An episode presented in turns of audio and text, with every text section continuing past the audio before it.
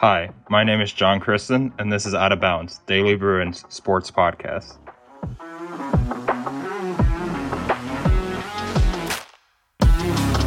Hello, everyone, and welcome back to another episode of Out of Bounds. Again, my name is John Kristen, and I'm the sports editor here at the Daily Bruin. We're back with another gymnastics themed episode of Out of Bounds. I couldn't be more excited to welcome back Sam Settleman and Nico Edgar, our two gymnastics experts. How are you guys doing today?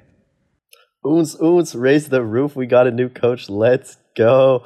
Um, all jokes aside, John, I am very, very happy to be here. I wish we were doing this in person. Sam, uh, there was a little bit of, we got lost in translation there, but I'm very excited to do this again. Yeah, I'm doing well as well. Um, hopefully, we can make this a regular thing from now on. But yeah, I'm excited. I am excited as well. We are recording this on Thursday night of May 19th. So if anything happens between now and when this goes up, you can't blame us. I say that at the start of every episode. Um, but yeah, we're here to talk about gymnastics again. Um, and we'll just get started. Janelle McDonald is the new UCLA gymnastics coach. We talked about the opening a few weeks ago and Out of Bounds, but she has been officially hired. She was hired on May 9th. I just wanted to ask Sam and Nico, what are your guys' initial thoughts on the hire? Yeah. Um, I mean, I think it's an interesting hire in that almost no one really had her on the radar coming into the coaching search. You heard a lot of names come up in this couple weeks of a process. Um, and she really didn't come up that often. Um, but then as soon as she was hired and people, you know, saw her background, I think everybody loved the hire um, in terms of UCLA fans and just gymnastics fans in general. Um, you know, she's someone who comes in with over two decades of coaching experience, not a ton of experience at the collegiate level. Um, so she coached club and elite uh, for a while before she eventually went to Cal uh, as an assistant coach there. Um, but yeah, at the elite level, you know, she coached Madison Kocian, a former Bruin, um, and she's had a lot of success there. And it sounds like a lot of her former athletes really loved her as a coach. Um, you know, a lot of her former athletes, especially, say she's you know super enthusiastic and passionate. So I think that's something that she'll bring to the program. Um, but yeah, in terms of her four seasons with Cal as an assistant coach, she was primarily the coach on bars, um, which is notable because they were one of the best bars teams in the country over those four years. Um, they tied the top score ever recorded on bars in 2021, and they were the number one team in the nation on that event. Um, and just in general, Cal's been really successful over the last four years. Uh, they got their first Pac-12 regular season title this past year. Um, they finished in seventh at nationals in 2021, which was tied for their highest ever finish. So I think she brings um, not a level of head coaching experience yet, but she brings a ton of just general coaching experience that I think could turn this program back into a top contender. Wow, Sam, those were a lot of words just to say something that we're we're all thinking here, um, and that this is this looks like a great hire on paper for UCLA. Uh, there's really no other way to put it. Essentially, right, what we were talking about last week when we recorded the podcast is that the previous coach, Chris Waller, seemed to have lost his relationships with the gymnasts a little bit, and that's the foundation of a successful team. And what do we hear as soon as Janelle McDonald gets hired? Well, I guess here is quite literal in that sense. But over Twitter, we see that all her previous athletes are just ecstatic about her getting this opportunity, even though they're she's leaving their program and she's not going to be their coach anymore. And I think that tells us all we need to know about her as a coach and about her as a person. So we've both had the chance to talk to her already, and that enthusiasm, that energy, that optimism has really shined through so far. And it looks like a, a great hire, not just on a personal level, but also as bringing in someone with experience and someone who's willing to rebuild the program. Um, I think we're going to have to reassess once we know what assistant coaches are going to look like. We don't know that at this point in time. Unfortunately, uh, obviously, she's going to take over bars, but we don't know what Beam will look like. Hopefully, Beam can stay stable like it did last year. Of course, it was a little more iffy the previous two seasons. And then, how do we continue on floor? But I think in general, she's shown that she can make a team, a star team on one of her events. And she can also nurture gymnasts. And that's what the Bruins need right now because they're going to have a very young team. And we have a big freshman class coming in. We're going to have a big sophomore class. And it looks like this is honestly, I said it on Twitter. I'm going to say it again. It looks like it's a phenomenal hire for UCLA, uh, just as far as like with the information we're working with. Yeah, um, and Nico, you alluded to it a little bit, um, but I think there is going to be kind of a transition period um, in the sense that she doesn't have a staff yet. You know, it's to to be determined whether she's going to go with the current assistant staff um, or she's going to hire her own staff. But even then, I mean, making that transition from the assistant coach role to the head coach role is a big leap. And I think she's coming in with a lot of you know energy and passion, but at the same time, you know, she's not used to doing the the stuff that a head coach does, which is kind of more as an oversight for the team as a whole um, and media duties, stuff like that. Um, small stuff on the side, I think, will be an adjustment for her. But um, I think just as a person, it's looks like a great hire on paper. Yeah. Speaking of media duties, Sam, you sat down with her for a one-on-one interview right after she was hired. What did you What did you gain from that? What did you see from her in that interview? Yeah, I mean, yeah, I would say you could tell that she wasn't quite used to the media side of things, um, which is totally expected because you know, as an assistant coach, that's not something that you're really subject to. Um, but right off the bat, you could definitely see like everything that her former athletes have said about her. She just had a level of enthusiasm and excitement that um, I mean, I wouldn't say Chris Waller didn't bring that. You could tell he was always someone who brought enthusiasm, but I think it just sounded a little more genuine coming from her. Um, and yeah, I don't, I mean, I didn't get to talk to her for all that long, but I think, you know, it reinforced everything that people have been saying about her so far. Mm-hmm. Mm-hmm. Yeah, I wanted to transition this a little bit into talking about the state of the roster right now because obviously McDonald can't coach a team that doesn't exist. Um, you guys both kind of mentioned that the roster is in a good spot right now. Um, it looks like they have a good recruiting class coming in. I'm not a gym expert like you guys, so Sam, what, what's the deal with this incoming freshman class? Yeah, I mean it's not quite the same level of class that we saw last year. Obviously, last year they brought in the number one ranked recruiting class in the country, um, and a lot of that had to do with athletes deferring because of the Olympics and COVID related things. Um, so that was a stacked class, obviously, and it's going to be hard to match that. But this year they have the sixth ranked class in the nation, which is obviously, you know, nothing to scoff at. Like that's a solid class in and of itself. Um, and led by really one of the top recruits in the country. And I mean, College Gym News has ranked them as the top recruit in the country, and that's Selena Harris, um, who's a five star recruit and a level 10 gymnast who, uh, one of the best level 10s in the country. And she just recently tied for first place in the all around at the level 10 nationals last weekend. Um, and then you have Ciena Alipio as well. Um, not sure if I'm pronouncing that correctly, but um, she's an elite gymnast who's had a lot of experience at that level.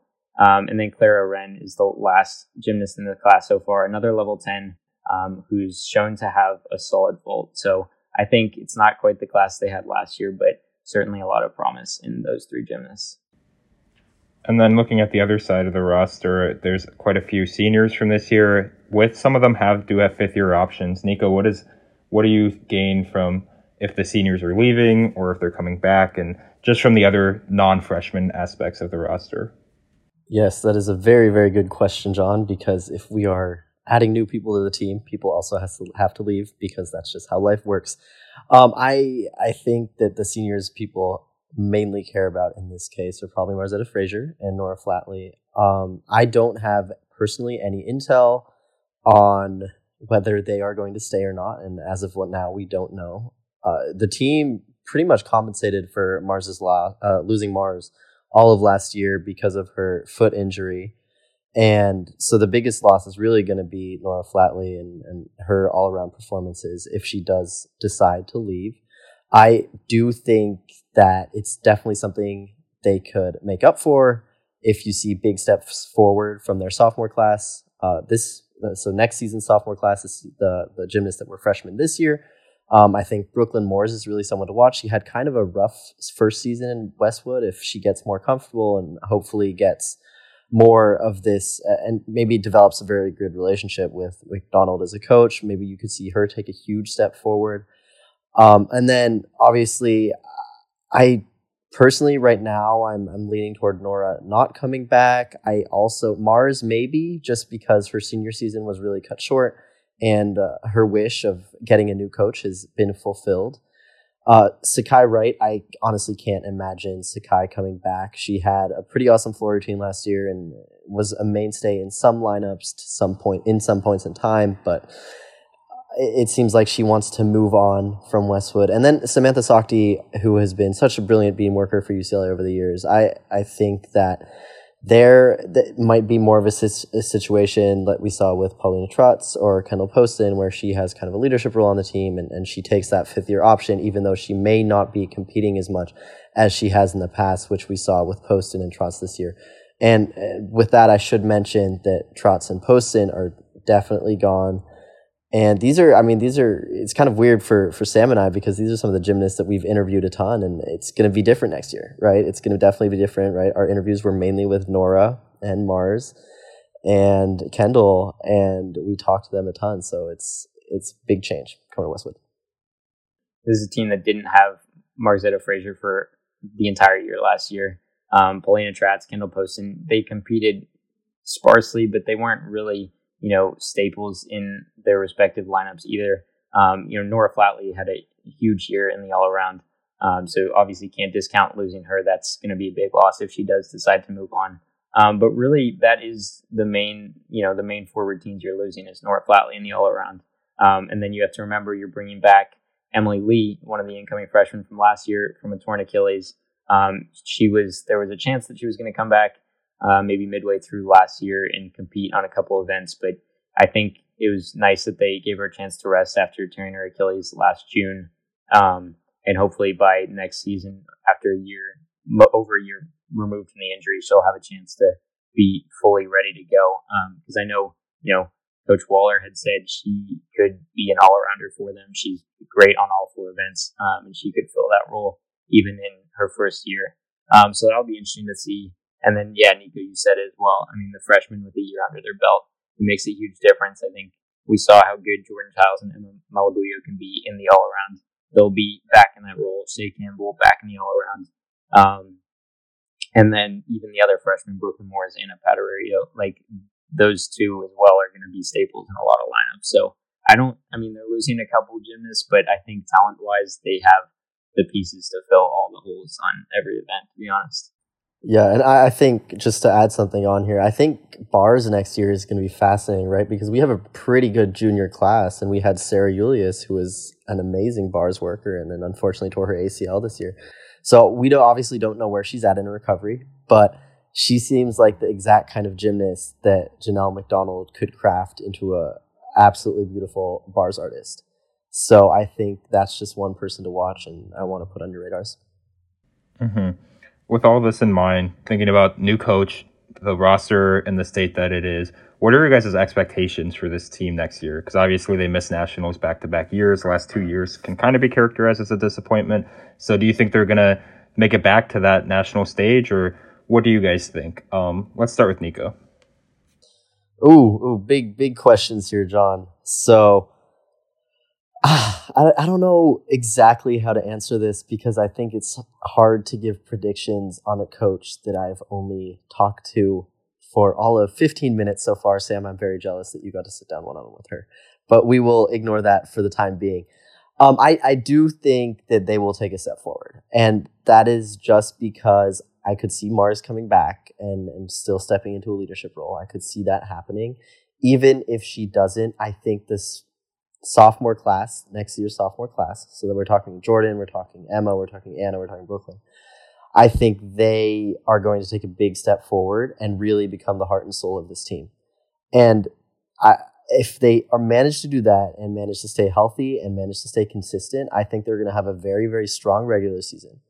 Um, I think they might be able, you know, they, they always play up when they go against Utah. We see the best meets when they go against Utah. If they can beat Utah next year, um, in Salt Lake, I could see a Pac 12 championship in the cards for this team. Nationals, I don't think they make it to the Final Four. I don't think they're quite yet there yet. I think when Chae and Frida and uh, Sarah in that class are, are, seniors, so two years from now, then maybe they'll be back in that top four. But as of now, I'm, I'm willing to say they make it back to Nationals and they are going to be Pac 12 champions. Yeah. Um, I mean, it's easy to forget, but this was a team that was 0.025 points away from making nationals this year. Um, and obviously, you know, maybe you could say they overperformed this year, but either way, I think it's hard to imagine that they wouldn't be able to improve on that um, going into next year. I think, especially if you have somebody like Chae Campbell, Jordan Chiles, and Emma Malabuyo taking up three all around spots, you know, that's half of your routines right there. I think if you can pencil those in every week, it's hard to imagine that this team isn't going to be really solid.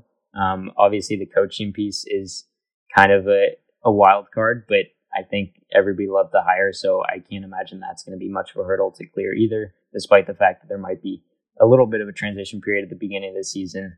Um, but yeah, I mean, I'm kind of with Nico here. I don't know if they're going to make that Final Four, but I think they'll be back to nationals and they could compete for a Pac-12 championship. I don't know if they can compete with Utah. Utah is looking like maybe one of the top teams, if not the top team, going into next season. Um, but yeah, they'll certainly be back in that conversation. I think um, they'll kind of surprise some people next year. Yeah, I'm, I'm totally with you, Sam. And I don't mean to be cynical here, but right, you talked about the coach being a wild card. If we're talking about the coach being a wild card, we have to also ask ourselves, can it actually be worse than last year? And I think the answer to that is hopefully, fingers crossed, a resounding no, because I don't think it can get any worse than what we just saw because last season was really, really just strenuous for the entire team.